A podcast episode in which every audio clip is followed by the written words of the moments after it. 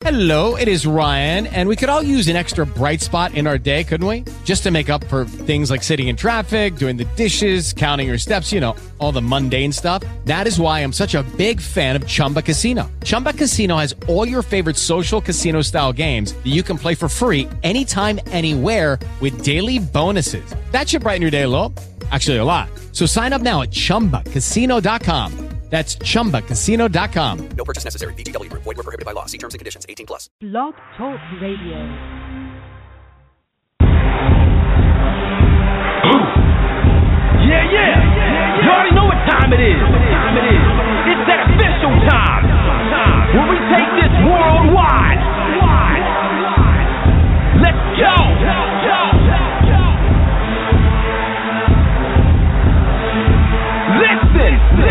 So now it's time to turn it up. Surf the radio waves as we begin to burn it up. We all up in your area like landscape. Definitely bringing you the power slam and pancakes. It's a mandate that you tune in. It's time to move out so we can move in and recognize that this is no illusion. I'm here to clear the air so that there is no confusion. It all started off in the book of Genesis when Jacob was wrestling with who he thought was his nemesis. And when the man saw he couldn't overpower him, he touched his hip, but he really could have devoured him. And from that point, then we hear a name change, rearrange the game, so now we gotta change lanes. Uh, so I'm here to let you know it's time to listen to the Pancake and Power Slam show. Let's go! Turn it up, turn it up. It's the Pancake and Power Slam. Turn it up, turn it up. It's the Pancake and Power Slam. Turn it up, turn it up. It's the Pancake and Power Slam show. Uh. Turn it up, turn it up. It's the Pancake and Power Slam. Turn it up, turn it up. It's the Pancake and Power Slam. Turn it up, turn it up. It's the Pancake and Power Slam show. Uh. Turn it up.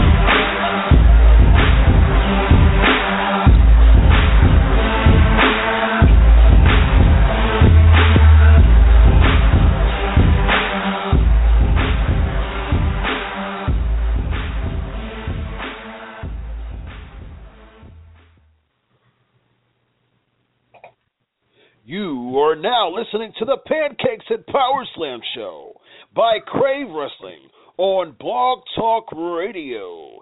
Be sure to follow Crave Wrestling on Twitter at Crave Wrestling and join the Facebook fan page Crave Wrestling. Episode 198, ladies and gentlemen. We are live and in living color, again, funky like a monkey, if you will. I love Tuesdays.com. Whatever I'm telling you, if you want to start that domain for the Pancakes and Power Slam show, you do that. I love Tuesdays.com is the place to be, whatever that is. So all you techies out there, all the fans of Pancakes and Power Slams, there you go. We are going to have a fantastic night. Of course, I am Chris Featherstone. I am your host. Uh, and this is episode 198. We're going to have a lot of fun tonight. We are on the road to 200, ladies and gentlemen. So we are, like we said before, and like we continue to announce, we're going to be action-packed few weeks here, and we are going to have such an amazing time, like we do every single week here on the Pancakes and Power Slam show. 198 episodes, and I continue to thank, thank, thank all of the wonderful, wonderful supporters that we have on the Pancakes and Power Slam show. We're, so we got we got a lot to talk about, and uh, we're going to continue to have some fun. So without further ado, ladies and gentlemen, 198 episodes. We have the man, Mr. Undefeated MMA himself, Mr. I almost made Kurt Angle tap out himself without further ado, I'd like to introduce on the show tonight Daniel Puder. How are you tonight, sir? Amazing, brother. Thanks for having me on tonight. Fantastic. It's great to have you. So you went to Tough Enough, and uh, you know you you had an MMA background, and that's when you went to Tough Enough. A lot of people knew your MMA background or knew of you from your MMA background because that was kind of your brand uh, at the time as far as what made you stand out compared to all the other people. Why did you choose professional wrestling? What was it about pro wrestling that made you choose that path at that time? I know that you were doing a lot of MMA work and you're pretty good uh, in, in your MMA career.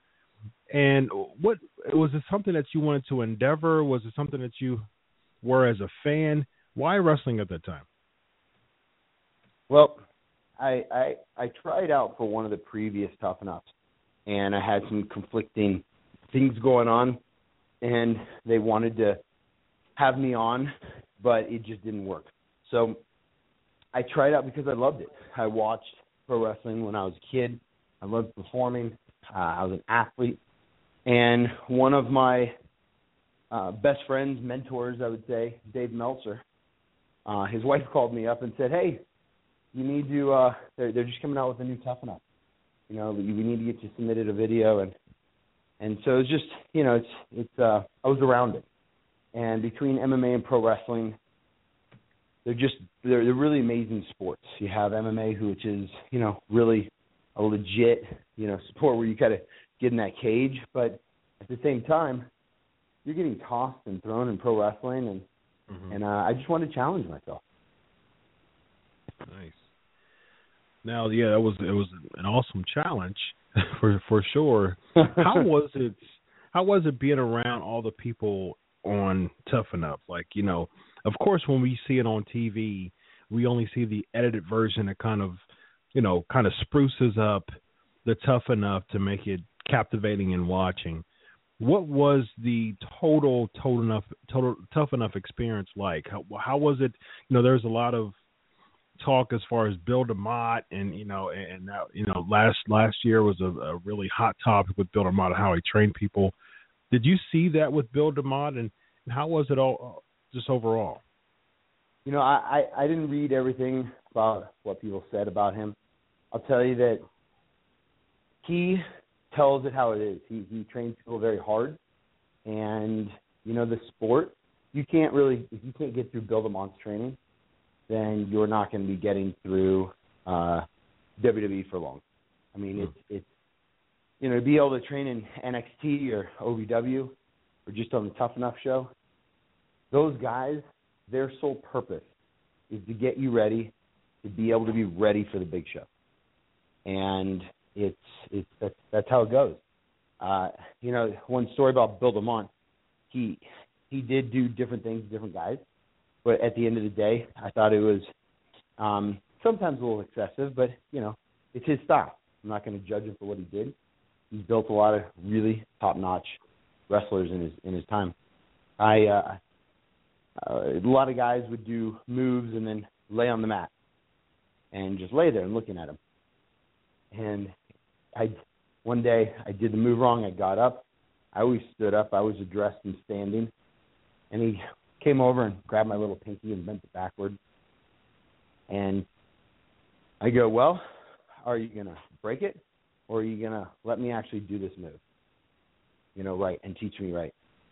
And the one thing that he uh, pushed and tested me is where my morals and values were. Where, where, who, who was I? And you know, not everybody in in different, you know, in, in the different leagues that I've worked with, you know, not everybody liked it you know, because I, I, it's not about uh, necessarily the fame at the end of the day. It's about a bigger purpose of being significant and and standing up for who I am. And, and if I want to do something, I do it. If I don't, I don't. So uh, he he to me he was he was uh, he was an awesome coach, and he really showed me how to be the man I am today. Hmm. Nice. That's uh that's that's pretty good. That's a pretty positive um, take on on a lot of negativity that uh, DeMott has had uh, the past year or so. So, you know, I, I've heard I've heard positive things, I've heard negative things.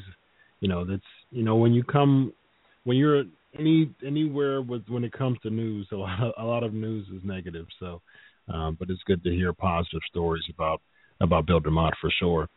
So, I, you know, the the thing is, you know, you have your experience with DeMott who was the toughest trainer to get along with during your time at Tough Enough?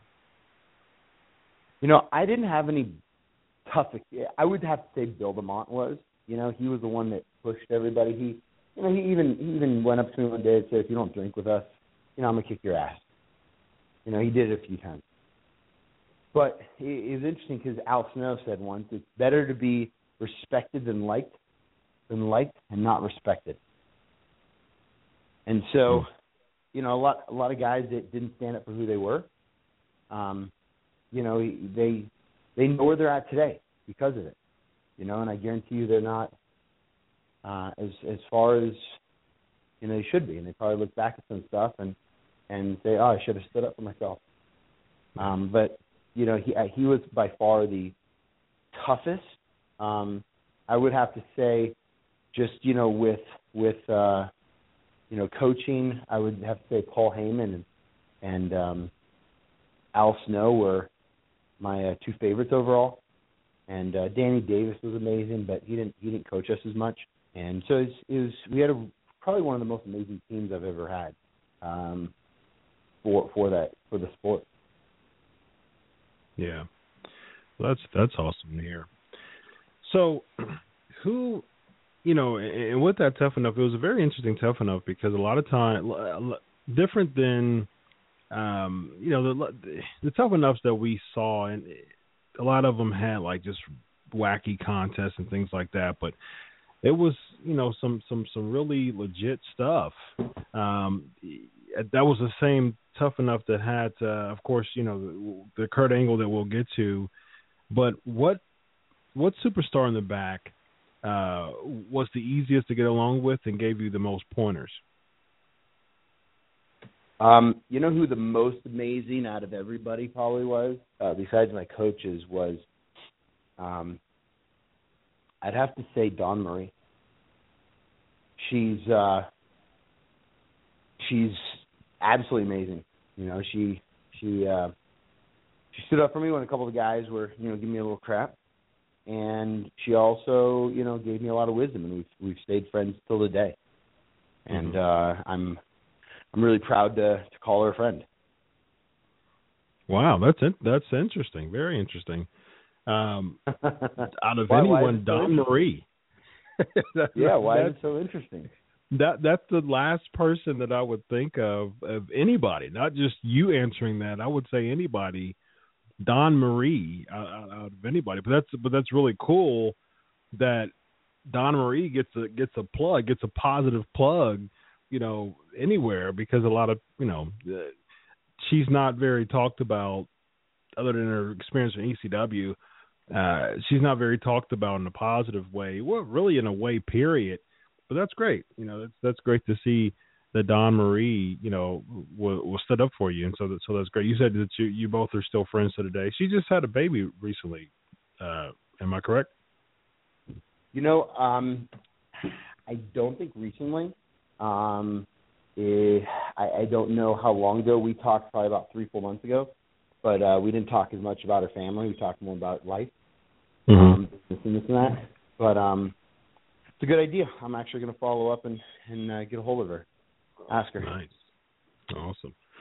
So you said Dawn Marie on the positive side, and you said that there were some stories. I don't know, you know, I'm sure that you wouldn't prefer to get into most of them, but you know, so so basically, is is the was it true that because I've, I've interviewed many many people on this show, uh, is it true that you know there was kind of like a jockeying for position or or kind of like a new person initiation type of respect or lack of that uh, some of the wrestlers treated you in the back? Were you the new kid, so you didn't earn the, respect, so to speak? You know, you know, somewhat to a certain extent. You know, I wasn't. I, I was there to wrestle. I was there to compete. I was there to be a part of a team, and you know, I've, I've trained with some of the best athletes in the world since I was about 16 years old. Uh, Frank Shamrock and Javier Mendez and Bob Cook and Brian Johnston and you know Cain Velasquez and you know all these top-notch guys. And you know when somebody new comes into my gym, when I was you know fighting for Strikeforce or Bodog or even when we were younger, the the coaches had a respect level for for athletes in general. And I went in there, and not only when I was in Tough Enough was I one of the first guys to set up the ring consistently, and and I did it every single show I went to with the ring with the ring uh, with the ring team. But Mm-hmm. I showed up on time. I showed up dressed how I was supposed to. I did and said what I was supposed to do. I busted my butt for WWE. I went above and beyond. And you know, when when somebody still walks into the gym, uh, I'm about to do a about to announce a thing with a gym in in, in Miami uh, in about two weeks. And when they walk in, we respect them, we take care of them, we build them. Mm-hmm. And uh, it wasn't like that for me. Some some people did, but other you know a lot of other people didn't. And I believe that the company would flourish more and be more successful and significant long term if the uh, culture was more about building uh, each other and building the company Mm-hmm. rather than doing some of the things that happen backstage. Hmm. Well, you you don't have to say any names, but I mean, what are what are some of the things that uh, that you experienced? You know, just the a lot of it was attitude. A lot Hmm. of it, like I used to show up even and and get some work in, and you look at like Hardcore Holly, for instance, and he I don't know what he said about me in his book a couple of years ago, but I, I heard some stuff, and I would show up and he would beat my ass. He would he would bump me all over the place, and I would continue taking it. And he has the audacity to actually write negatively in his book and I lost all my I really I really looked looked up to the guy. Mm-hmm. And and I, I look at that and and at the end of the day he's gonna go out of this world when he dies for for for being an, a, a loser and an idiot. Because you you start writing stuff about people and, and putting people down and and trying to just write a book, you know, and it's just for the money. It's pretty sad. Pretty low. Yeah. So you get guys like that that are that are some of the biggest superstars in the world. Um, and he's just one guy, for instance. But Mhm. I lost all respect for him, and a lot a lot of people that I know did too. They're like, "What a piece!" Just because he wants to make some money, he writes something negative in a book. Yeah, I've I've heard some things uh, about Holly, and I, I would love to bring him on the show uh, here soon. But yeah, I've I've I've like I mean I, I've done this for nearly four years now, and I've been a journalist for much longer. And it you know I love looking at different interviews of, of different people and and what this person has say about this person. Just you know com- comparatively comparatively speaking, if I have either or on or both on my show and yeah, I've I've heard some things uh, about similar what you're saying too. So that's that's that's very interesting. Yeah, I, I never had a chance to read Holly's book, but yeah, I heard it was. Uh, it, you know, he made some remarks about different people that was uh, not uh, not really approved by or, or even you know appreciated by by the other by the other party. And I, I'm glad that you had a platform uh, tonight to you know to say that for sure. That was. Uh, that's great. So going from going from one person to another, and that's Kurt Angle. Now, of course, everybody knows that incident where you know during Tough Enough, where y'all were y'all were mat wrestling slash MMA fighting, and uh, you snapped that Kimura on him. Now he he you know Kurt Angle is you know definitely known as one of the toughest people in all of pro wrestling and also you know just uh, an awesome wrestler. I mean, he's he's an Olympian, but yeah, you held your own. I mean, and there's a bit of a weight difference, you know, between Angle and yourself. And I think at the time Angle was a little heavier than you are, and yeah, you snapped that Kimura on him, and uh, and, and it was interesting because it went from a shoot fight to all of a sudden a wrestling match. And I just looked at that video uh, I remember seeing it at the time, and I just looked at the video recently, and I was reminded of that long conversation that Kurt Angle had with you uh, after that. W- what did he say to you? And, and, and from what you were saying, you was you gave very short answers, kind of like a yes sir or yes sir, you know, just just respectful answers.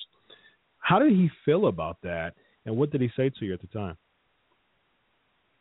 Yeah, he he didn't feel too good when I tried to snap his arm off. Um, you know the you know as you can see the YouTube video, the the judge I mean, the um, the ref, you know, cu- came out with a video I did probably two years ago now, and stated, you know, yeah, I saved Kurt Angle, and you know, you, you get a guy who is a gold medalist and Olympic gold medalist, and he comes back and you know he's he he's that guy that drinks his milk, eats his Wheaties, and marries the girl next door. And uh, you know, living next to a strip club was challenging for him. You know, and you know, I think he just didn't have the the right mentors in his life to be able to, you know, really live up to his full potential. You know, he didn't have the right purpose. You know, he he he's after the money, he's after the the you know everything else he was doing. And uh, I don't want to necessarily talk smack about him, but you know, after after I I kicked his butt, he could have done a lot of stuff. He could have, you know, he could have said, you know what, you caught me, and he could have went with it. He could have made a feud out of it. Yeah. Um, you know, he could have taken me under his wing and said, "Hey, kid, I'm gonna make you the best wrestler in the world." But instead, you know, they they got nervous and you know, and they didn't they didn't uh, want to play. So, um, I, I'm I was pretty stoked to be able to get in the ring with him. My coach uh, when I was when I was growing up, Danny Shade, uh, lost to him by a couple points to go to the Olympics. And so, you know, I was just I was blessed to be there. You know, however it turned out, um, it was supposed to be how how it, how it was supposed to be. So, um, he he wasn't very happy. I'll tell you that. He got up in my face and he was a little ticked off. That almost snapped his little arm. It's actually a big arm. He's really freaking strong. Uh, but I um I was respectful and uh I uh I was just walked out of the ring after after he was done yelling at me. Now, do you remember what he said? I mean, of course, minus the expletive. Do, you, do you remember what he said? The one thing I remember is that he, he said, you know, uh submissions are not legal. And uh the ref Really? walked in the ring Submissions are not legal. Yeah. Wow. Because you can't do that. You can't do submissions in here and it was pretty funny. I was like, Okay. Wow. So Submissions are not Yeah, legal. yeah. Okay. He, it, it was it was that gist of it. You know, he was he was telling me it wasn't legal, and I'm like thinking to myself, well, when I walked in, the ref said anything goes but no striking. yeah. So you know, it is what it is. You know, at the end of the day, it's you know, it's um, you know, they I, I think and, and a lot of people think that they missed uh, a huge playoff, and they've tried to bring in other MMA guys per se, and none of them none of them have have really done really well. I mean, have you seen anything that that you know they've been effective in that business? No. Other than Brock Lesnar, of course. Uh, no. No legit Yeah. uh, MMA fighter. Yeah. No. No. No. No. Was that planned? Was that segment kind of scripted already, or was it a legitimate, you know, shoot segment of bring what you got to Kurt Angle? Was that was it planned, or, or was it just kind of on the fly shoot shoot style, you know, combat?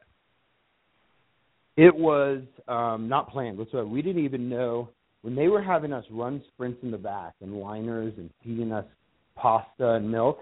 We didn't even know that they were going to uh, have us go out to the ring after. Hmm. So, you know, I was it, it was it was a pretty crazy day. It was pretty nutty. Yeah, it's uh very very interesting that uh it wasn't planned and you know that made it even worse. I guess you know, and I respect the heck out of Kurt Angle. I guess it was one of those things that Angle I mean and and rightfully so. I, think he thought he was confident enough that you know these little these kids you know have nothing against me and then when you came I think when you came in and when you kind of leveled out with them and then you then you snapped the Kimura on him, I think it was really um, more shock than anything that he was like, "Oh wow, you know, he's actually hanging with me," and thank God that the ref was there because I would have ended up tapping, you know. And I think that was uh, the very interesting. But I do agree with you though. I think I think it was I think it was a missed opportunity. I really think it was a missed opportunity. Even if it gets even if it got to the point where, you know, you could have said, you know, the ref saved you, you know, and then Angle could have it could have it could have been a storyline. I really think it could have been a storyline. I think that they I think the WWE certainly dropped the ball with that uh, because I think even if Angle would have had, you know, the pin at the, at the pay per view, whatever pay per view was next, even if Angle would have had the pin, it would have put you on the map because you legitimately was able to hang with Kurt Angle, you know, from from a uh, shoot style standpoint. I, yeah, I certainly think that they missed the ball on that, and I really think they missed the ball with your booking. Period, because there's there was only a, really a couple times where you had an opportunity to uh, to really make a name for yourself in the WWE. I think you had a match with the Miz um, towards the end of the year, and you were in the Royal Rumble. So, how did that come about? As far as what was the backstage talk of you feuding with the Miz, and then the the whole Chris Benoit, you know, situation when he was just chopping the crap out of you. Uh, I think that was the Royal Rumble, if I'm not mistaken. How did that, how did that come about? How did that pan out? Was it was it something to to bury you and to kind of initiate you in the WWE, uh, or was it just you know kind of kind of like I'm going to this is what I'm going to do to Daniel Puder. This is how I'm going to make a name for Daniel Puder, or was it uh, wasn't it an idea to kind of make you someone relevant, a, a household name? You know what? They didn't push me at all after that. Right. And that was their call. You know, I mean, I was under contract. Um, do I, I do I think they they needed to do that? No. You know, I think they could have done a lot more. You know, I was I was more committed than I would say, you know, for sure any of the guys that I was with uh, on the Tough Enough show. Um, but you know, more committed than a lot of guys, and um, it would have been amazing for them to uh, recognize that. But again, that's the game. A lot of guys play the uh, play the game, and and I didn't understand the game yet. You know, Yeah. and, and it's it's um, it really is sad there is a game because they have such a awesome platform and awesome brand that they could do a lot of great stuff, and and they uh, don't necessarily do it all the time. Right. Well, and Big Show, did you have any inter- uh, backstage interaction with him? Oh yeah, yeah, yeah. After he slammed me into a locker, plenty of times. Oh, uh, that, and that's a shoot. yeah, he, he, he really shoot. did. Oh wow, I didn't know that. I didn't know that was coming. wow. Oh, yeah. Was it just was it just Yeah. kind of like uh, how what in the world? How did that come about? What what what made that happen? It was the first day we walked into the guys' locker room. They set it up where a bunch of the guys were in there, and and um, Big Show looked at me and he's like, "You bowing up? You bowing up, boy?" And I was like, "You know, I stand with good posture." Mhm. and uh, and he comes over and just launches me into the locker, and takes my head and tosses me out of the room. Wow. Just because you were standing upright. Huh. He, Very very he- interesting. he's- he's he's very lucky that I, I have a lot of peace in my life because when I turn it on, you know, I I turn it on. It it rocks Mhm. And so to be able to to be able to you know see how you know it, it is what it is. You know he he he um you know we talked, we got to know each other after, and and and I like him. Um, you know he uh he did it. It was in the moment, and it is what it is. But Yeah. I, I think I think he's uh personally I think he's a he's a great guy. hmm Well, that's good. That's good that there was, you know, some some a level of respect that w- was given by the both of you after that incident. What? Why did WWE release you? Sorry, say that one more time. Why did the, did the WWE release you, or did you ask for your release? Um, you know, they they um offered me a uh another contract at the end of the year and I I don't want to take it. So I told them uh no thank you and and went back to fighting. So it was uh it was a good experience when I was there and, and then I didn't think that you know, they offered me fifty grand for the second year when I wasn't tough enough and you know, it was a quarter million dollars a year uh, Yeah. deal. So, you know, it's um you know, it is what it is and uh I was blessed to be there. It's just interesting how people treat each other. Yeah, yeah. So it was uh, so it was a combination of the money and the politics for you. So you had runs in ROH and New Japan as well, uh, if I'm not mistaken. Um, Yeah. uh, tell tell me a little bit about that experience. both of those companies uh, are absolutely amazing. You know, I really enjoyed both of them, and and um, you know, it's, I love the Japanese culture, and I think that a lot of the guys over there are um, very um, uh, some of the best pro wrestlers in the world, Mm-hmm. and it's it, it was just uh, amazing to be able to uh, go over there and spend some time with them and learn from them, and um, uh, you know, with with ROH, you know, same thing. You know, they have some really amazing athletes, and and I I really enjoyed uh, doing a uh, doing a couple shows with them. It was a lot of fun. Yeah, I'm a big fan of ROH, and I can definitely tell that the the you know the family atmosphere there. I've interviewed a lot of people on my show from ROH too, and they certainly confirm that. So you're currently involved in a, in, in an organization now. Let us know a little bit more about that. Yeah, so so I started wrestling. We, we launched a league called My Life My Power Entertainment. It's around what we do with the nonprofit stuff with kids, veterans, families, that sort of thing. And it's been great. We had two shows. Um, had a lot of fun so far with uh, um, show in Miami. Just had in November, and we're working on a few more shows uh, for this year. And um, gonna it's gonna be fun. You know, it's, it's part time. It's it's around my schedule, but a lot of what I'm really spending my time on is is the uh, um, is the uh, the nonprofit and and building that. So the more I can Mhm. spend with the uh, nonprofit, uh, the better the better it'll be. That's awesome. So where can people find Daniel Puder nowadays? Yeah, so uh, go to go to danielpuder.com, mylifemypower.org.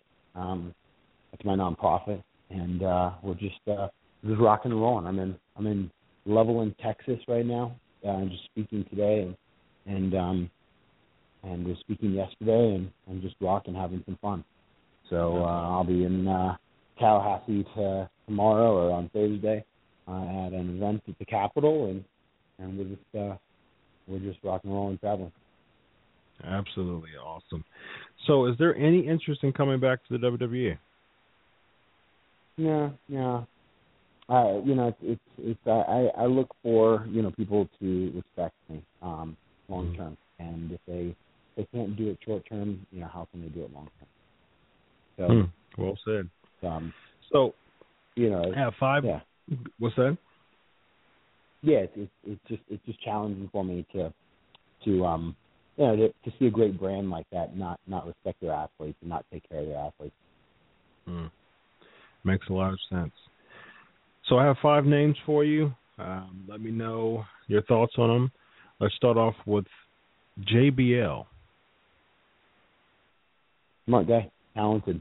He's uh he's a hard worker and and uh good athlete, good wrestler.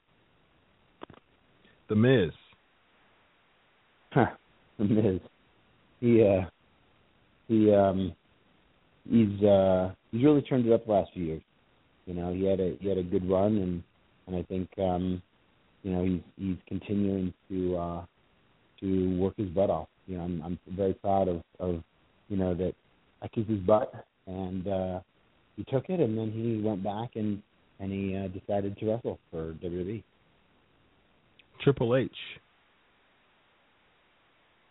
Genius, smartest smartest guy on the roster. Married married the boss's daughter. Yeah, well, yeah, there you go. That's pretty smart, huh? And now he's uh pretty much what third in command, just about. Yeah, Something like that, right? Hmm. yeah. Vince McMahon. You know, he's built a great brand. I think he's, um, you know, I think he's gone a little off track, um, but uh, he's built an amazing brand. You know, he's worth worth a bunch of money. He sees the future with the, uh, um, you know, internet-based uh, subscription model, and um, you know, he's one of the first brands to really do that. And uh, so I'm, I'm pretty proud of how he's doing it and and where he's going. Did you ever have any conversations with him backstage? Yeah, we had one or two, and and um, they were very quick, but um, you know, he's the boss at the end of the day, and um, he had the ability to to keep me and push me. He just didn't understand the whole MMA, you know, world at that point. You know, it was brand new, tough enough, uh, or the, the Ultimate Fighter was just getting off the ground. So you know, he uh, it was a it was a new thing for him. Awesome. And lastly, John Cena. Um, very smart, uh, very hard worker, very dedicated. Um, I'm proud to see that, you know, where where he started out, you know, years ago, um, and and where he's at today. So I'm, I'm pretty uh, pretty stoked about it. Awesome. Daniel, and my last question is what would you say to a up and coming pro wrestler or pro wrestling fan who is endeavoring to become a pro wrestler? What would you, what type of pointers from your experience? What would you give them? You know, um, I would say go out there and and um, find the best coaches that you can find that will um, build you and um, and go above and beyond. Uh, um, you know, treating you good and and helping you get to where you want to go in life. And um, I would uh, say, you know, dedicate and immerse your life into what you do. Hmm. You know, I mean, it's it's you know, they to, to be uh, at the top, to be at WWE like I was, you have to, um, you know, pick and choose uh, where you're going to spend your time. You got 168 hours a week, and you know you sleep, you know, 68 hours a week on average. Let's say you got 100 hours to put into your future. So if if you're going out and partying, if you're wanting just to be cool and and be in the limelight, um, a lot harder to spend 50 hours just goofing around when guys out there are spending the whole hundred, you know, maybe even 120 hours busting their butt to get to where they want to go. You know, work your butt off in the gym, do your promos, create an image, um, look outside the box, and uh, get some really good mentors in your life to be able to help guide you. Awesome. Let the listeners know where they can find you one more time. Go to danielpuder.com or mylifemypower.org. Awesome. Appreciate your time, Daniel. You have a great evening. Yes, sir. Thank you so much. Have an amazing night. Thanks. Bring what you got. The measuring stick just changed around here, buddy. You're looking at it. Four corners, free. Armand, let's go. The whole squad is making it clear we taking this year. You know who we are, but you don't know why we here. So this is where the big boys play. These big boys play like who defies the living God? Get out the big boys' way. Outsiders with the swoop in. We live as kings. You seeing us, but our third man waits in the wings. And when the time is right, we shock him with the proper attack. I go for Dolo, but ain't solo. Cut the promo in black. Hollywood, Hendrix, Frizzle, pinning them to the max. And I'm Das Wonderkin with the strength of a hundred men, with one intent to see the will fulfilled of the one who sent his son to give himself. But you rap about your gas and your rags torture. White coffins when I drop a bomb. My mic's awesome, never lost faith. You in all space, you can all skate, suffer but never crippled. No bin walls in my cross face. From here to Saturn, they raving, anticipating. I was frostbit, now I am glacier, mixed with some Vader. Get to hawking with these animals using God for my defense. In Alabama, we jamming. That's beautiful. Bobby Eaton, me and Priest. We the dangerous alliance, nah, the Harlem Heat.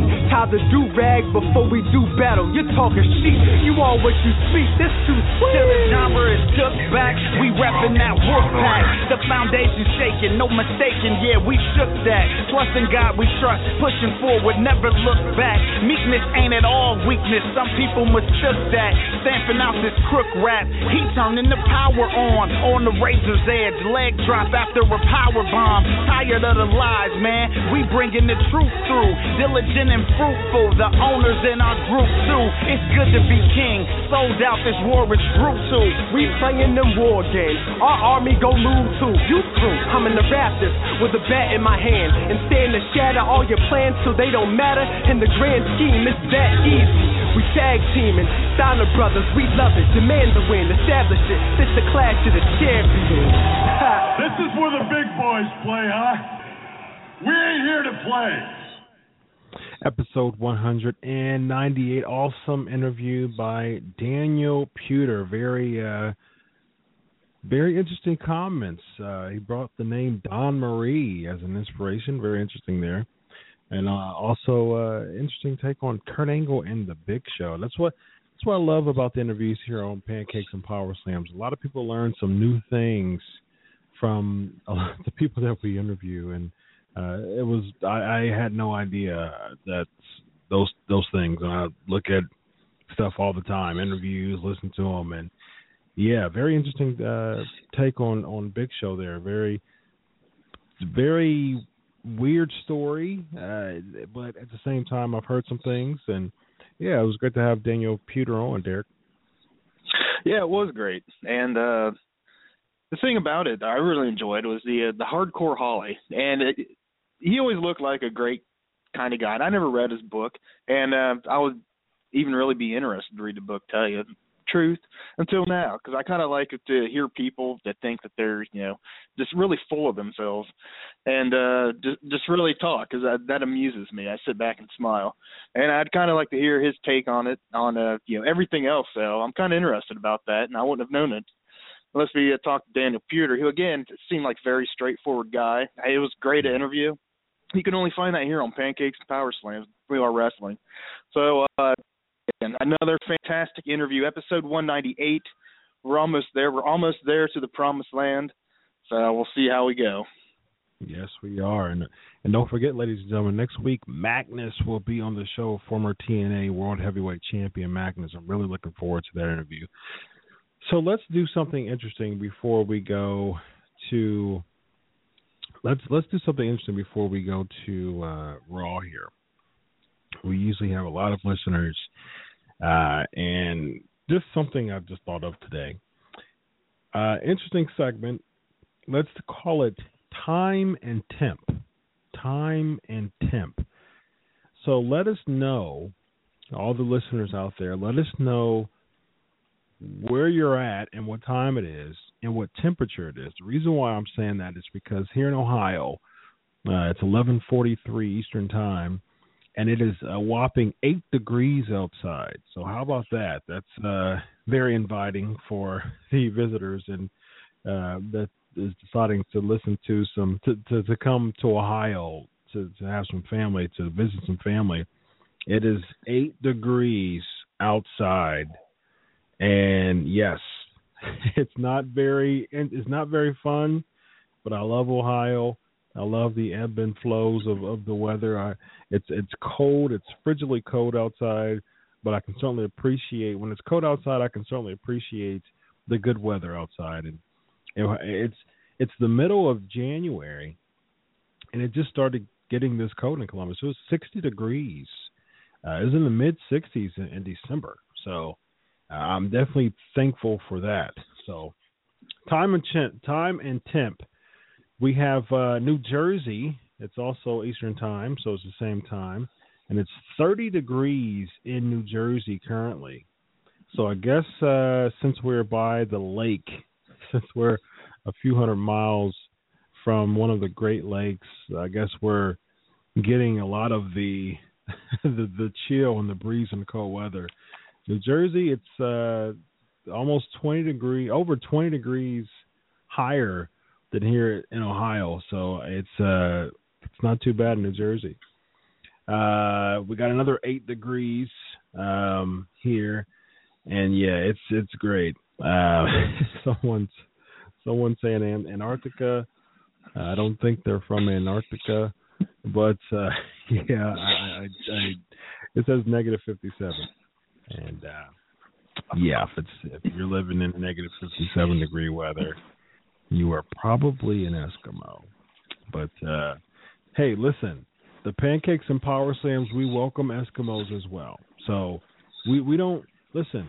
We don't discriminate here on the pancakes and power slam show. You're an Eskimo. You listen to the pancakes and power slam show. We welcome you. We welcome you with open arms. Yeah, it's it's it's ridiculously pancakes and power slam reaches everyone. Yeah, it's it's ridiculously cold out here. But Derek, how about those Alabama Crimson Tide? I here's the thing, and last year was a lot different. I was playing Ohio State fight song music, and uh, as a matter of fact,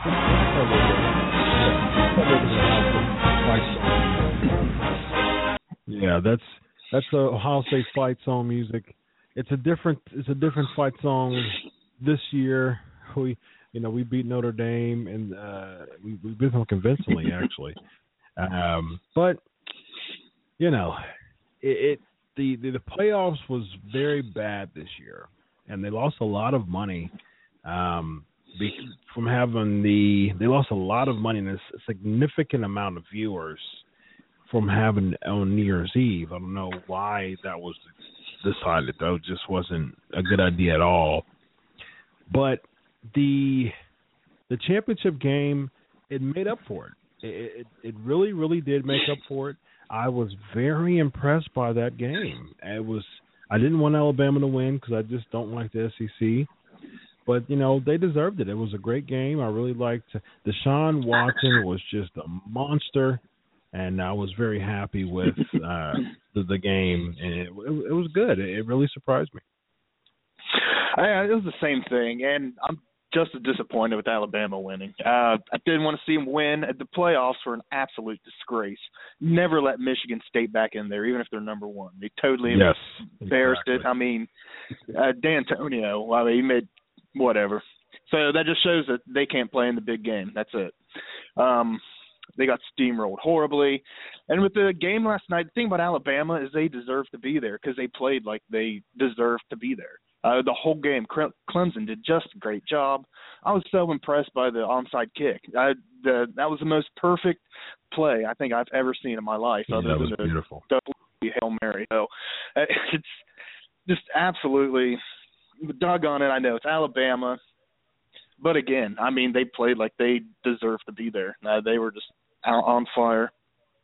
I Yeah. thought Clemson at Ohio State was um duped out of the uh, the playoffs. I mean, I there's a lot of uh, speculation they should have been there. Uh, Yeah. they got snubbed. They got snubbed. Absolutely, absolutely. And I and I've looked at a lot of people know I'm a diehard wrestling fan. I, pro wrestling is, is is it for me, but uh, I absolutely love college football almost as much as professional wrestling, and that's saying a whole lot. I'm a huge college football fan.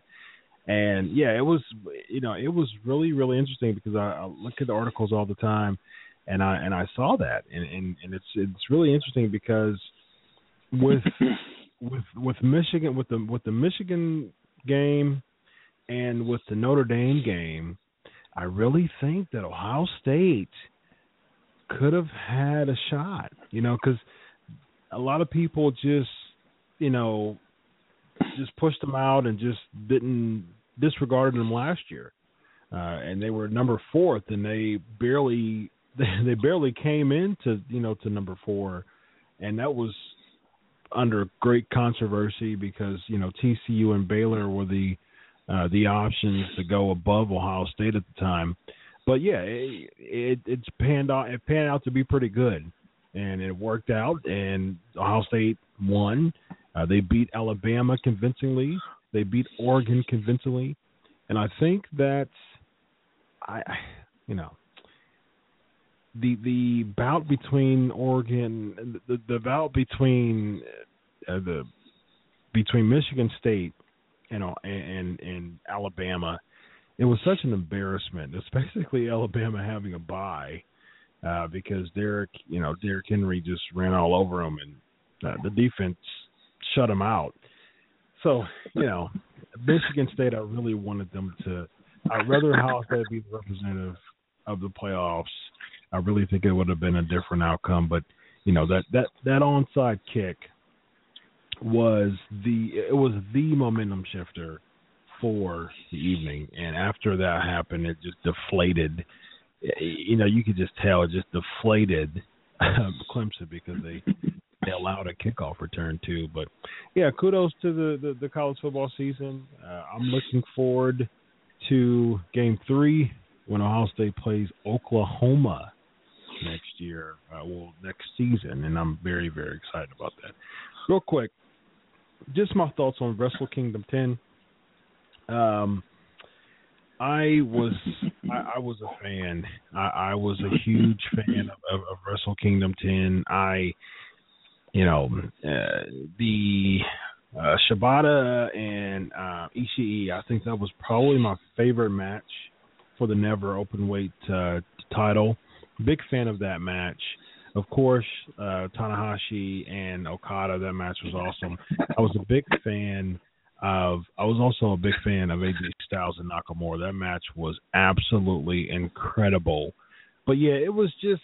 It was awesome. It, it really was awesome, and you know, kudos to Kushida for winning the uh, uh, junior heavyweight championship. The opener was awesome. The tag team match, just Japanese wrestling personified, and my boy Jay Lethal returning retaining the championship against Michael, Michael Elgin, and uh, the Briscoes winning the open weight six man uh, championship uh, from ROH. So yeah, it was it was a great day for ROH, and yeah, just it was it was really awesome, and you know it just blows it just blows the American pay per views out of the water. So you know, I, I can't put over Wrestle Kingdom 10 enough. And if you haven't, if you're out there and you haven't watched Wrestle Kingdom 10, I would, you know, I'm I, I'm not going to condone certain certain decisions, but how about you watch you watch Wrestle Kingdom 10, uh, and and you let me know how you thought about it by tweeting at Crave Wrestling. The first pancakes and power slams trivia for tonight is what year did Kurt Angle debut in TNA? What year did Kurt Angle debut in TNA? All right, ladies and gentlemen, let's go through Raw, and then we'll go to the flavor of the week, which is uh, we'll talk about uh, the number 30 entrance of uh, 2011 to 2015. We'll complete our series tonight. Um, and of course 2011 had 40, so we'll talk about the 40th entrance uh, last uh, for for 2011. Uh, 2006 is the correct answer. Great job. What year did Samoa Joe win the TNA World Heavyweight Championship? What year did Samoa Joe win the TNA World Heavyweight Championship? All right, let's go through Raw. We got Vincent Steph walk to the ring, cuts promo, says any of the wrestlers uh, standing on the ramp can win the championship. Interrupted by the Wyatt family, who says anyone but you, Roman. I keep saying, man, anyone but you, Roman. And of course, Roman Reigns comes out, has an exchange with the McMahons. And of course, Vince books uh, Ambrose versus Sheamus. Sheamus attacks Ambrose from behind the ramp. Great match between Dean, Ambrose and Sheamus. Uh, and yeah, it was a double count out. They started battling afterwards, and Sheamus got a huge receipt from that match. Very, very interesting uh, match there. It just seems like he didn't really block himself at all, and just took that that pole shot like a champ. And when he came back out, you can tell that man, he was uh he was pretty physically affected by that that that uh, shot to the pole. It was pretty graphic. Yeah, it was pretty graphic, but I mean, look what they were going up against last night. So uh WWE had to pull out all the stops. With this Raw, they did, at least they think they did. They had their moments, but this particular match, I mean, it was there was no stops. Everything was just so hard hitting. You know, high capacity. I mean, match of the night for me. So uh with that being said, I mean Sheamus, he's really upped his character for the past since he lost his title anyway, I'd say. So I mean he's really kind of shown his this is why I should be in the main event type thing. Not that I ever think he's going to have the belt again, but uh just for the fact that he can hang with I'm gonna say Dean Ambrose, but I mean the guy has a lot of character and he's really coming through on the heel. Yeah, he is. Uh, you know, he, he's he's developing himself pretty good as a heel. He, like I said, Sheamus has always been a solid wrestler, no, no matter how you slice it. Sheamus has been a solid wrestler, and you know his character's been bland a bunch of times, but you know his his he probably has one of the best uh, theme songs uh, uh, in, of the night uh, of, of the entire WWE, and you know he he's he's where he he's where he's at. He's he's where he needs to be as a heel at this point in time. I think it's you know I wouldn't I wouldn't put him anywhere else. And of course, Owens attacks Ambrose post match. O'Neil and Stardust. What in the world? Why, first of all, why would you have this match twice or consecutive weeks? And again, there was no build to this match. There wasn't a significant build to this match.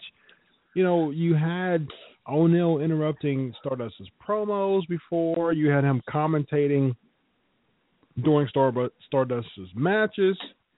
But why would you not have some type of pre-stage, backstage lead up to this type of match? Rather, you have them fight again. It just wasn't, you know, last week we said it was the San Antonio crowd. They were in a very you know, uh, party city, New Orleans. The crowd is uh, not as smarky as Midwest, but you know they're they're they're pretty vocal. They're not necessarily smarky, but they're pretty vocal.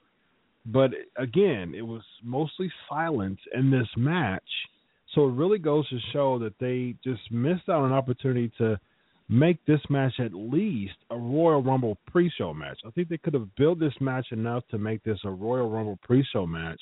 Instead, you have it on two consecutive weeks, and no one cares about the feud anymore. No, I, I said it last week. I mean, it just doesn't really fit together, and this time it just shows it again. Why would why did they do this again? We don't want to see it first to start to begin with. I mean, they could both be doing something great outside of each other. I mean, could this lead to maybe a new tag team or something down the line? Some kind of weird like Booker T yeah. Gold Dust thing they're trying to do. Right. Uh, this doesn't really make a whole lot of sense. So other than that, yeah. Still no an- correct answer about the Samoa Joe. I, I see 2007. So here's uh here's the uh, response of 2007. That is not the correct answer. The correct answer is 2008 is when Samoa Joe won the uh, the TNA World Heavyweight Championship. Next question is Who was the runner up of the 1988 Royal Rumble? Who was the runner up of the 1988 Royal Rumble? And next we have uh, the, the Chris Jericho highlight reel with the New Day. Ah, man, I I don't know how I feel about this.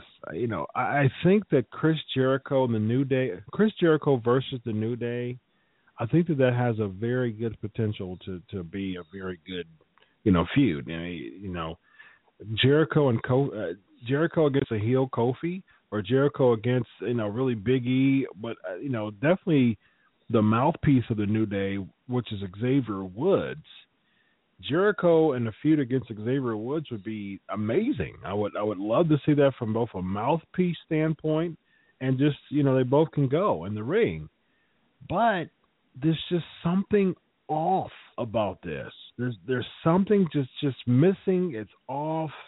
I don't know exactly what it is, but it's just off. And this Jericho return has been a bust, and it's and, and of course it's sad for me to say that because Jericho is one of my favorite of all time.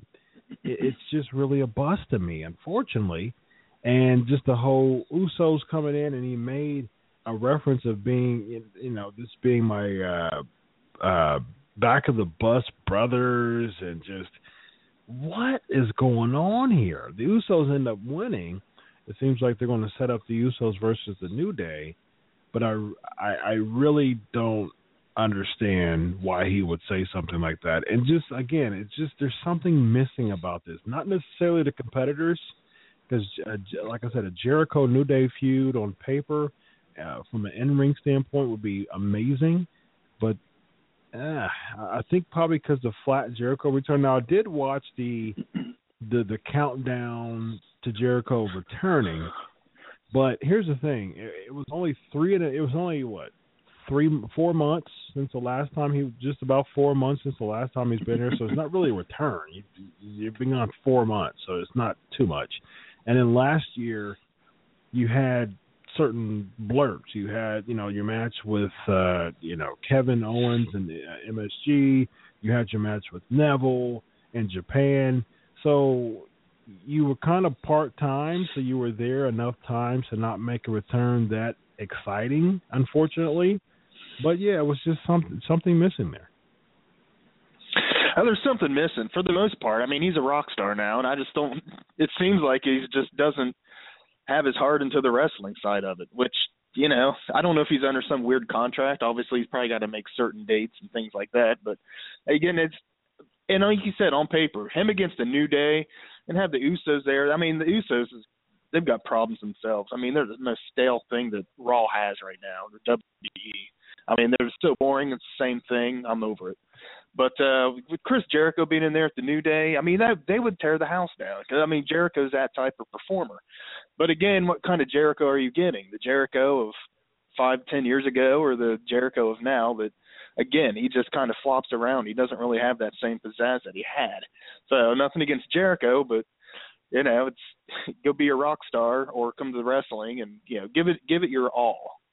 Either way, I mean, he's an amazing talent. So yeah, but uh, you know, kind of make it a little more interesting. Make me really want to see you win. Yeah, and interesting clarification from a list of, of wrestlers tweeting about this uh, today, uh, well, yesterday. And yeah, very interesting. Uh, the Dudleys, the, even the Usos, uh, they're relating to a uh, a picture that they took uh, when they were traveling together. Uh, it was the Usos, Jericho, and Ambrose. Um, so that was the back of the bus brothers, you know. So a lot of people had something to say about that, but uh, yeah, you know, it's uh, it, it it was an inside joke that it, it was an inside joke that really didn't necessarily wasn't necessarily the best idea at the at the time because a lot of people didn't know what the heck it was. Uh, but you know, it was good that it was clarified for sure. Let's just run through the rest of it here. One one man gang is the is the correct answer for sure. Great job. So you know, I gave you a, a buzzer, so you know I'll give you one of these. I'll give you a correct answer one. All right, so we got the uh, JBL announces Sting. Let, us talk a little bit more about this before we get into the flavor of the week. Um, man, I, you know, I, I've said a lot of bad things about the way the WWE has booked Sting over the year, uh, over the year that he's been there. Um, he's been there about twelve months. Well, he debuted his Survivor Series 2014, and just just their booking of Sting all around was was just abysmal. It was absolutely horrible. I wasn't a fan of it at all. However, by giving him this uh, a moment to headline the Hall of Fame is absolutely the best decision that WWE can make when it comes to Sting. And I will not say that putting him in the Hall of Fame will atone for his horrible booking of 2015, but I will say that he is well, well deserved of being in the Hall of Fame. And I'm really excited about just his uh, speech and what it'll probably be Ric Flair that'll probably give him the speech. Um, and I'm sure that Flair a lot say a lot of things about him. He'll put him over like he like he does all the time, and just you know Sting's speech is going to be really really exciting. So, you know I'm almost excited about the Hall of Fame. Well, I'll say just about excited for the Hall of Fame. You know the night before, you know, than I am WrestleMania. Uh, especially with Sting being being inducted, it's going to be great to see, and I'm really excited about it interesting take, real quick. Right after the video package, which was very good, the Wyatt family music comes on, and they kind of automatically do like a hard transition. So, you know, I wonder if there's something to that. And I would definitely love to see Sting's match, last match against Bray Wyatt. Sting Wyatt match at WrestleMania would be absolutely epic. Well, of course, it'd be epic, and I'm I think everybody under the sun is totally agree with you as far as how the WWE Sting and how it was just an absolute massacre of how Sting should have ended. The Hall of Fame thing, I mean, to do it, it's a given. They've got to do it. I mean, they, I mean, if they didn't, it would just be unjust. Because I mean, the guy is a true veteran. He's a legend, and even I was excited about it because it just takes me back to you know, especially when they showed the old you know blonde hair face paint. I mean, he was just the uh he was the cooler Hulk Hogan type of guy, but uh you know, there's nothing but good can come out of this. And even if Ric Flair is the guy that's going to induct him, I that makes it even better because uh, you think Sting, you think Ric Flair. It was just yeah. two and two, NWA, WCW. So I mean, yeah, I I totally agree. And a lot of times I do really look forward to the Hall of Fame almost more, more than I do the the uh, actual the WrestleMania because it's mm-hmm. again they just it takes you back because these people were, you know, they've been around for you know plus years, and it's so it's always a, a good, heartfelt, whatever ceremony. So yeah. anyway, that's my take on it. So I'm excited for you and all the other diehard Sting fans. Yes, absolutely. what year did Tito Santana win the Intercontinental Championship? What year did Tito Santana win the Intercontinental Championship? Wyatt Family versus Social Outcast interrupted by Ryback. I have no idea where that's going to go. I I have no clue. Uh, I thought the Social Outcasts were heels, but they come out as baby faces against the Wyatt family. Is this like Oddities 2.0? Oddities 2.0. Ah, I don't know. For crying out loud, they got a good thing going, kind of with them. Then they have to go do something stupid. It's oddities. I haven't thought about them in years. Uh, it, it, it honestly seems like something that's just thrown together. So there's not really too much to say. It's it's kind of right. seems rushed and ignorant. So too much going on. Sorted out with I don't know in Royal Rumble. I don't really know what they're going to be doing with this. Yeah, it doesn't make much sense. What does make sense is Kalisto winning the United States Championship. First of all, you had a pretty poignant interview uh, before the match talking about you know the, the lineage of U.S. champions John Cena and Eddie Guerrero mentioned, which was awesome. Uh, and I was I was a big fan of it. I, you know, this was you know I have I, I didn't think too much of Kalisto because he's just so small, you know, and and it's unfortunate. No, no fault of his, but he's just not a convincing. He, he just doesn't look like someone who could be a major singles champion because he's just so small. Uh, but the way they booked it was good. You know, I think that uh, he brings in a, a really good, you know, I think that he helps with merchandise. I think that uh, you know the, the Lucha Dragons is is over. The Lucha Chan is over. He's branding himself. I always talk about that on the show about someone needing to brand themselves, and he's branding himself with the Lucha Chants and uh, Salida del Sol. I think having that spot uh, on TLC was one of the best things that could ever happen with Kalisto because it got it got him even more over. And even the crazy thing about that is that I just don't know if you know Sin Cara being injured. If he wasn't injured, I don't even think that this would be the path of Kalisto. So it was a blessing in disguise for it was unfortunate for Sin Cara, but Sin Cara was more like a mentor. He was more, you know, I think Kalisto was more of a prodigy type thing uh, with uh, with Sin Cara.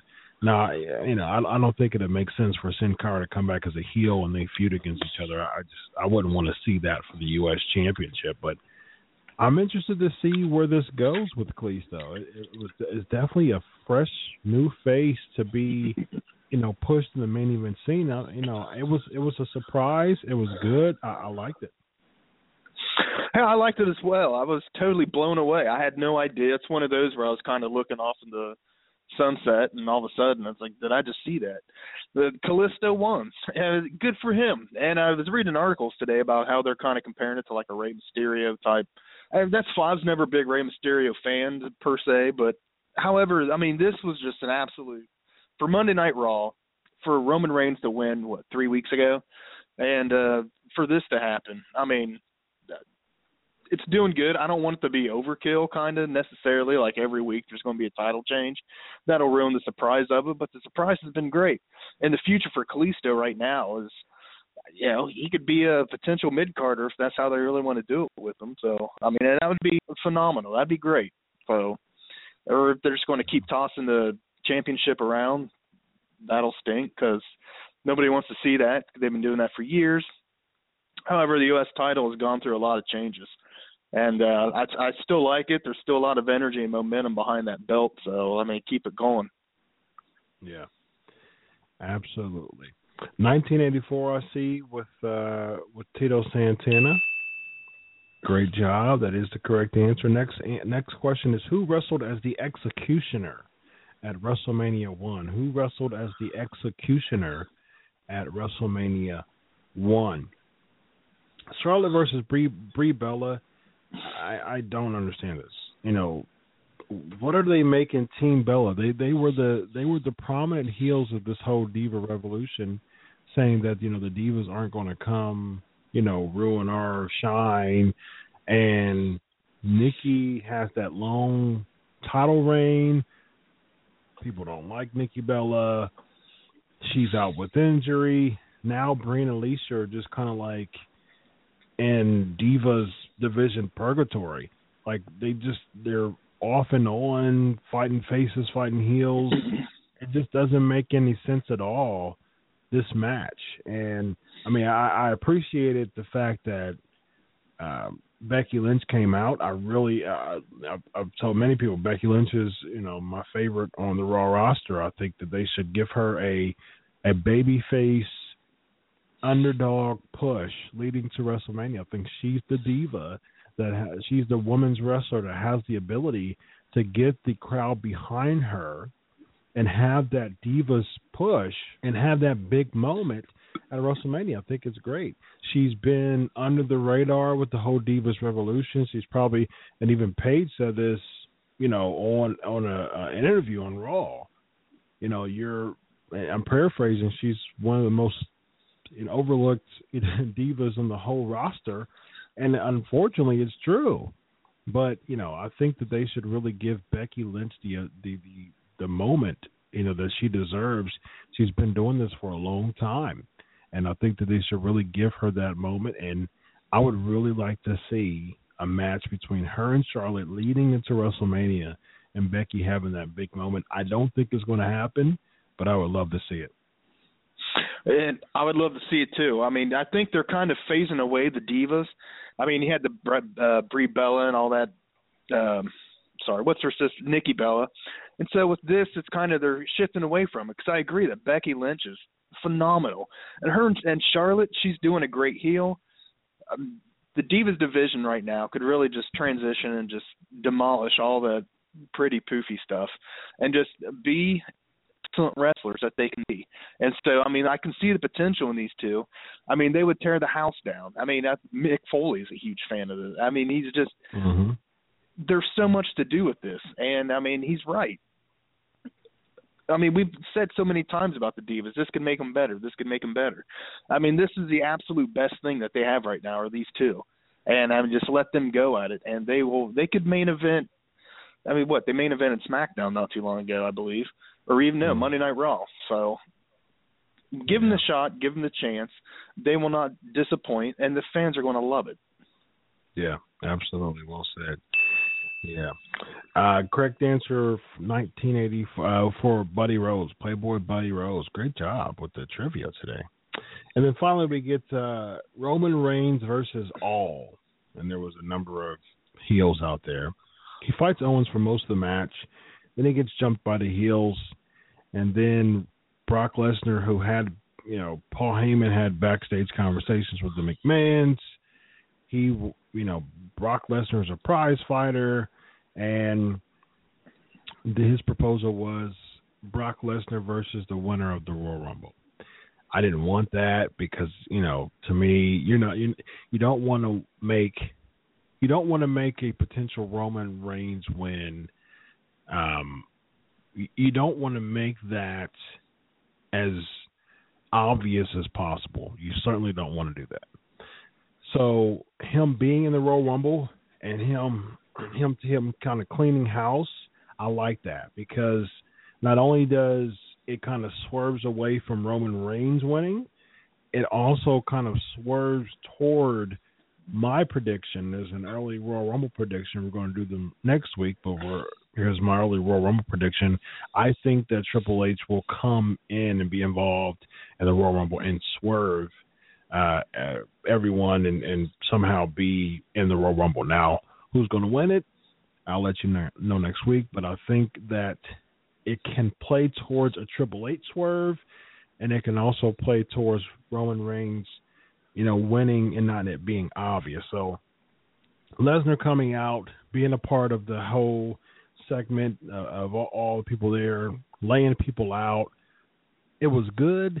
I still think they need to make Brock a definitive face or a definitive heel leading into WrestleMania, but hopefully they do that after a Royal Rumble because they need to go ahead and lock in Lesnar's feud and to lead him into Royal Rumble, whoever he faces. They need to go ahead and lock that in. Yeah, uh, there's a lot up in the air with this uh, year's Royal Rumble. I mean, there really is, and uh, especially with last night. I mean, going back in the Raw with uh, yeah, Owens had a lot to go in there. That was pretty much the whole thing. And then Brock Lesnar coming in, throwing everybody around. I mean, that's still great to see, but it's just not kind of exciting as it used to be, you know, Right. last year or two. So I mean, they really have to do little something to make Brock Lesnar more menacing. Or if you said, just make him a face. He can't be this shade of gray because you want to cheer for him, but you want to know is he, you know, face heel. So what's going on with him? Roman Reigns, um, in the Royal Rumble, it's it's hard to say. I mean, Brock Lesnar is going to clean house, so it's probably going to come down between those two. But uh, I do, yeah, Triple H, he's definitely going to have something in it. And if this is going to be like maybe his last run uh, for his career up to WrestleMania, and whether you have to wrestle, you'll probably end up being Roman Reigns. We'll see. This Royal Rumble almost seems like it's going to be a cornerstone for how the rest of 2016 is going to going to turn out and pan out, at least up until you know midsummer after WrestleMania season and everything. So, but uh, yeah, next Monday, Brawl go home show. So hopefully have a lot more answers, but a lot more questions. And Royal Rumble really seems to be taking good shape. Yeah. Speaking of the go home show of Raw, I will be there live. So I'll have a lot of notes and stuff, uh, news and notes for that. And I'm pretty excited. I'm, I catch all the Raw shows that come my way, uh, SmackDowns too. So I'm pretty excited about that. So it'll be interesting to see uh, who's going to be and what's going to happen at the go home show. So there was even talks about the Bullet Club uh, debuting yesterday, but uh, AJ Styles uh, was competing in the UK. So uh, you know, save them until Royal Rumble. I wrote an article today on WAWNation.com of how they should be booked, and I and I and I stand firmly behind that. Bring them all together. I know that you know AJ Styles just got kicked out by Kenny Omega, but I think that was a little bit premature. I think they really should come as a unit because them coming separately does not help any of them. You know, it could help Nakamura, it could help AJ Styles, but at the same time, really getting a Nexus style debut would help all of them collectively because I just don't see, like I said in my article, I just don't see the star power in the states. Uh, and and I've said this many times. I'm a huge Karl Anderson fan. I think he's the most fluid, one of the most fluid wrestlers in all of the world. But him and Gallows don't have enough star power to be a top heel tag team right off the bat. You know, the New Day is the top heel, one of the top heels of the entire company, and the best tag team going today. And just bringing Karl Anderson and, and, and Doc Gallows in alone as a as a as a team, I don't think it's a good idea. They don't have that star power, but if they all come together, AJ Nakamura, Anderson Gallows, and Finn Balor, I think that that would really make an amazing statement, and it would really open up so many possibilities for WrestleMania. It definitely would, because I mean, you got the whole Bullet Club. I mean, it's so exciting that this is about to happen. You know, you almost never thought that would happen, and it, they're coming in Royal Rumble. Someone let the cat out of the bag, and everyone knows. But I mean, for crying out loud, this is almost like like what was that the rev uh what was that uh when Chris Benoit and all those guys came out the Radicalz the Radicalz yes. I mean that's pretty much what it is. And it's the same type of feel. And it's just you read about it every day for the past couple weeks. And you're so psyched. I mean this could actually happen again. This is why the Royal Rumble this year it's on the path to be probably one of the best. It I don't want to say that too soon but it really seems like there's so much going on with it, and this this may, just puts icing on the cake. So my hats off to it. If they can pull this off and make it something really awesome. Then, I mean, the WWE's really got something to be proud of with this p- particular pay per view. Absolutely. Flavor of the week coming up. It is now time for the flavor of the week. All right, let's talk some Royal Rumble last entrance, number 30 typically, but with 2011, there was there were 40 people in the Royal Rumble, and Alberto Del Rio was uh, the winner. However, Kane was the last entrant of the Royal Rumble. He only stayed in for a little over a minute and a half. Kane out of anyone, and was eliminated by Rey Mysterio. So that was uh, unfortunate, you know, for only being there a minute and a half, and you know, uh, ten years before having a a long-standing record that you know a record that lasted over a dozen years. You know, that's a big step down from from uh for Kane, especially since he's on the poster. So that's unfortunate. Uh, Del Rio wins. Uh, he loses his match uh, in WrestleMania to uh, Edge. Yeah. Well, wait. Uh, he won against yeah. He won against Edge and lost against Edge that year. Um, but yeah, it was very interesting, and uh, and it, it, him and Santino were the last people there and the whole Santino thing when he came back in and uh, Del Rio was celebrating, and I think a lot of people just really got excited about that because, yeah, it, no, they didn't want Santino to win. A lot of people didn't want Santino to uh, go to WrestleMania, but it was it definitely suspended people's uh, imagination or su- su- suspended reality at the time. Back to 30 in 2002, the Big Show uh, was the 30th entrant um, and only lasted a little less than two minutes. Uh, Randy Orton eliminated him, but Sheamus ended up being the winner. Lastly, inter, uh, uh, lastly eliminated Chris Jericho, who should have won, who really, really should have won because, of course, you get the eight, the quote unquote, eight second match with the world title uh, against Daniel Bryan with Sheamus, and Jericho ended up going against CM Punk for the WWE Championship it made no sense. There's a lot of talks that because Jericho was booked to win the WrestleMania, there was a lot of talk about him winning, a lot of leaks of him winning. I think that would have just been such an awesome notch in his belt to say that, that he won the Royal Rumble, especially being so notorious for coming in and putting people over. I think it would have been awesome, but of course he gets second place. Royal Rumble 13, we have uh, Ryback being the last person, lasted nearly 10 minutes with uh, being eliminated by John Cena, ended up winning the whole thing. But it's another case. You know, they just they were they just did this to set up uh, Cena Rock. They didn't need Cena to win to set up Cena Rock. They still had the WWE World Heavyweight Championship at that time. I think I think Ryback would have been the perfect person. He was still hot at the time. It would just been a perfect opportunity for him to win. 30th for 2014 was Rey Mysterio. He only lasted a couple minutes.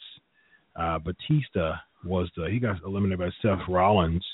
Uh, big big night for the Shield, and Roman Reigns just was cleaning house that night. He was the MVP of the 2014 Royal Rumble, with Batista won, and it didn't get a lot of good reactions. Of course, last year uh, the 30th was Dolph Ziggler.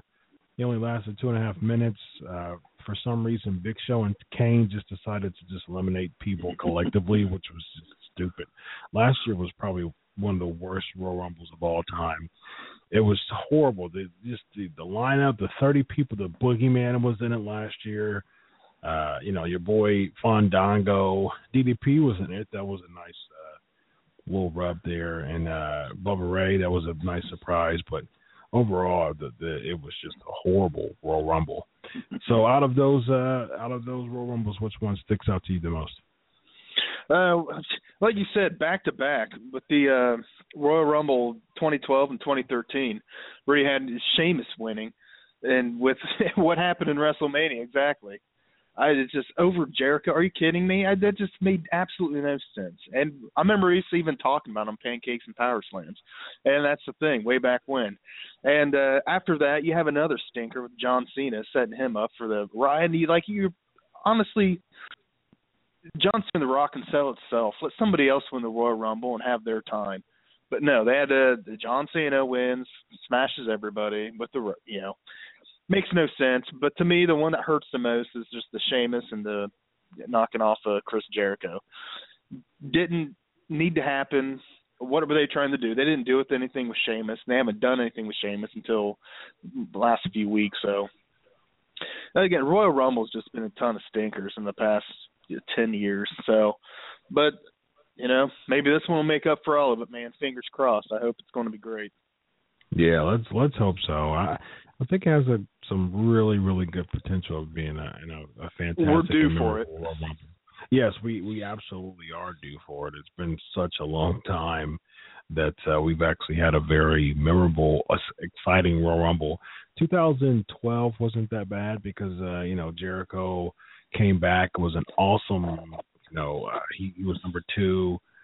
Uh, I, I listened to his podcast about that, and he was just saying that that was probably that was one of his best returns. Uh, he said, other than the initial one, that was his best return that he's had, and I I would agree with that because I think it was 13 when he came back. I I would say so because it was it was such it, it was so unexpected. And and a lot of these Jericho returns they're so diluted nowadays. But this Jericho return was was so unexpected. The crowd went absolutely bananas. Uh they were in uh, Phoenix at the time. And just the Phoenix crowd just went bonkers. It was just and it was a deafening ovation and and he he was just talking about how how much the the crowd was over and how just uh, exhilarating the feeling was that you know even you know almost 25 years into his career having that moment was awesome. So yeah. All right ladies and gentlemen follow crave wrestling at crave wrestling on twitter. Follow crave wrestling on facebook like the crave the crave wrestling facebook page of course, I write articles on Sports Illustrated, so check them out. I write articles on wawnation.com. Check them out. Ladies and gentlemen, greatly appreciated. Next week we got Magnus. Until then, Daddy loves Elijah. Thank you so much for joining us, and you have a safe week and a great week. And these Midwestern people, you bundle up because it's cold outside. God bless. Goodbye.